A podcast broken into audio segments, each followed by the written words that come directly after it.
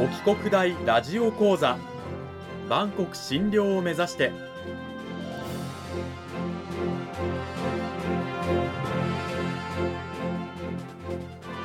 番組タイトルにある万国診療とは世界の架け橋を意味する言葉です。この番組はアジアの十字路に位置するここ沖縄にある沖縄国際大学で日々どのような研究や教育が行われているのかを発信していく番組です。案内人はラジオ沖縄アナウンサー小橋川響が務めます。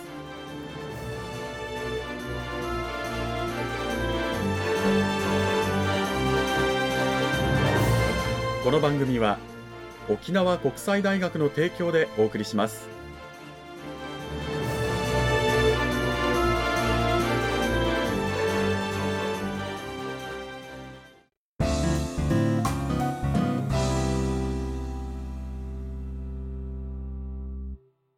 沖国大ラジオ講座今週も先週に引き続き沖縄国際大学総合文化学部社会文化学科の宮城弘樹先生を迎えてお送りします。宮城先生今週もよろしくお願いします。はいよろしくお願いします。講義タイトルはあの世から見る王国時代発掘された琉球古墓と題してお送りしていきます。古墓、まあ、古い墓なんですけれどもね今週の内容に入っていく前に、まずは先週の内容のおさらいを私の方で簡単にさせていただきます、はいまず考古学というのはどういった学問なのかということなんですけれども地中から掘り出された過去の人類の痕跡や道具などそういったものの資料から歴史を復元する学問で、まあ、一般的にはね何千年前何万年前の発掘調査をしているイメージがあるんですがもっと近い時代例えば100年前なども考古学の範囲であるという話でした。そして現在ですね沖縄のお墓の調査が脚光を浴びているという話でした。それがなぜかと言いますと、まあ、沖縄の資料というものはですねあの昔の資料というのは沖縄戦で大体がこう燃えてなくなってしまっているんですが中にはお墓の中で保存された資料があったりすると、まあ、それは逗子亀、まあ、骨を入れる亀であったり中に入っている骨であったりあるいは逗子亀そのものにですねいろんな文章が書かれていて当時のことを知るような歴史的な貴重な資料となっているということです。でそんな中から例えばじゃあお墓を調べることでどういったことがわかるのかという一例として先週は身長いわゆる体の大きさですね長さのお話がありました。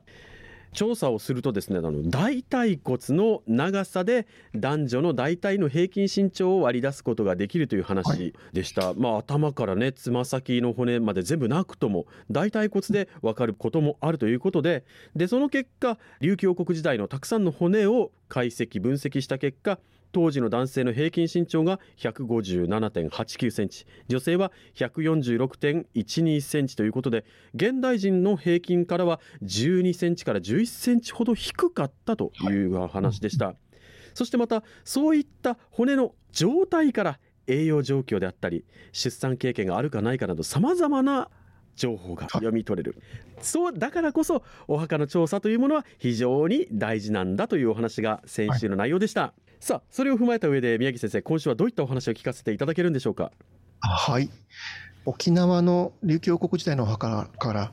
当時の人に迫れることを前回は紹介しましたが他にもユニークな分析を3例ほど紹介したいというふうに思います。なるほど。3例ということなんですがまず1つ目はどういったお話なんでしょうか、はい。はい一つは人工動態。これは図子亀に見がちという文字が記載されていることは先週お話ししたかと思いますが、この文字資料をこれまで調査されたものを全部集めて、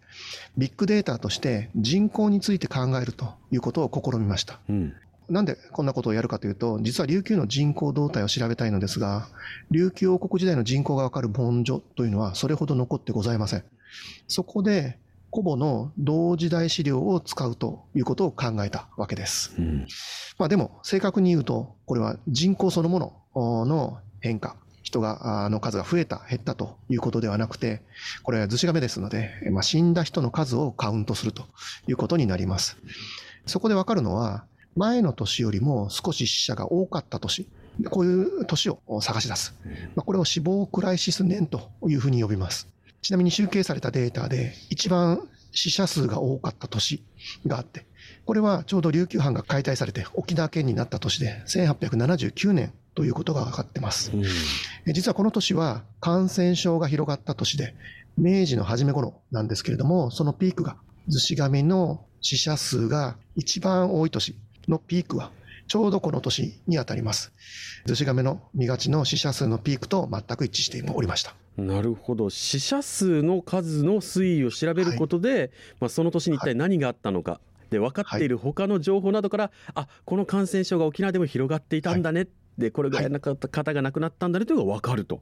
そうですね、まあ、他のピークもありますので、うん、まあ、そういうようなピークとどんな事象があったのかということを確認していく、あるいは古い時代であれば、文書にないピークを探し出すことができるということになります。なるほど、さて、ユニークな発見、2つ目はどういったものでしょうか？はい、はい二つ目は指輪になります。うん、現代の私たちは男女ともに、まあ、既婚者であれば左手薬指に指輪をはめますが、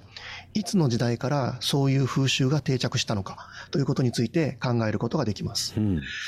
そもそも指輪をはめる習慣というのは、本州の江戸時代には基本的にはありませんでした。近代になって登場するというふうに言われております。まあ、西洋文化が開花して、指輪文化が広まると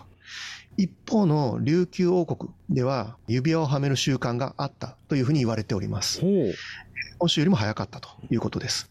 では一体いつからなのか、実はどこまで遡るかということははっきりと分かっておりません。一説には15世紀頃まで遡ると言われておりますが、そこで、まあ、古母から出土した指輪を探してみようと考えたわけです。えー、現在までお墓から出土した指輪に指輪をはめたまま出土した事例というのが8例確認されました。図子亀の中から出土したという例が27例確認されました。ここから推定されるのは、1700年代の中頃にはすでに沖縄では指輪文化というのがあったということ。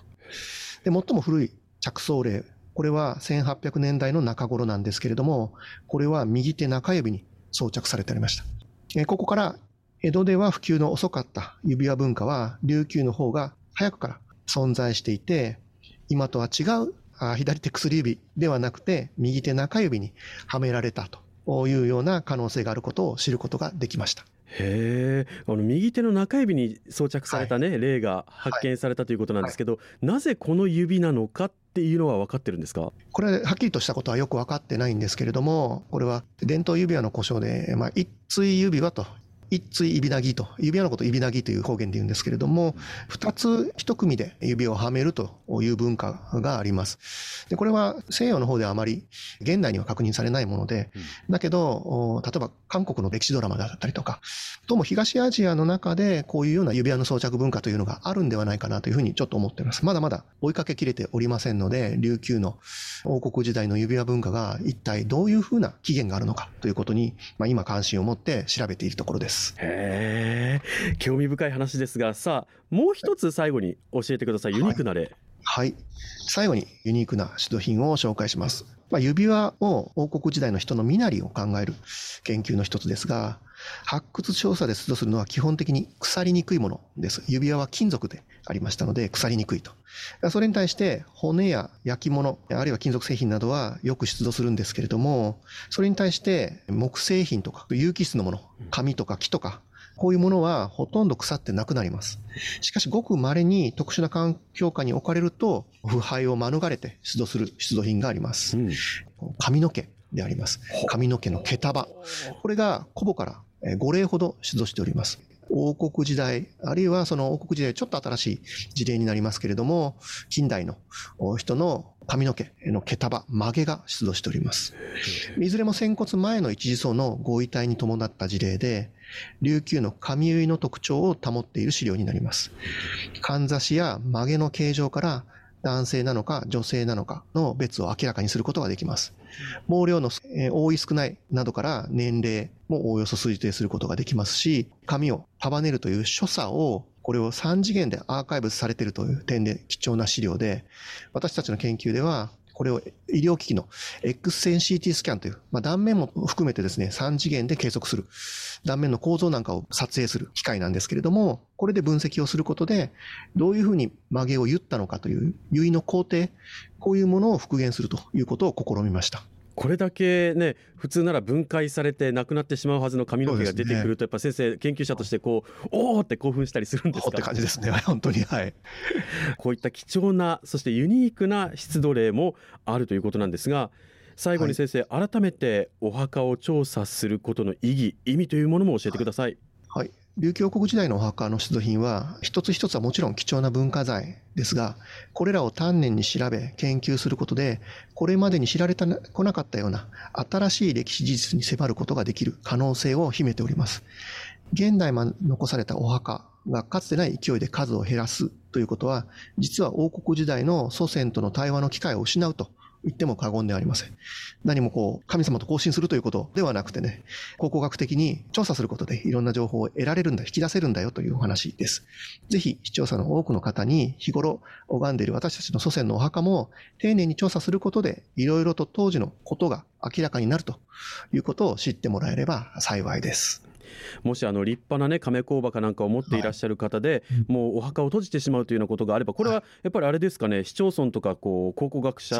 の方に一声かけていただけるとありがたいっていうのはあるんですか、はい、そうですね。まずは博物館や市町村にご相談いただいてですねそれぞれの家の歴史に迫れるかどうかも確認していただきながら古い資料があれば貴重な例となりますのでご連絡いただくのが一番いいんではないかなというふうに思います。心当たりのある方はぜひぜひ関係機関へのアクセスよろしくお願いします、はいしくお願いします。2週にわたって沖縄国際大学総合文化学部社会文化学科の宮城弘樹先生にお話を伺いました。宮城先生どうもありがとうございました。どうもありがとうございました。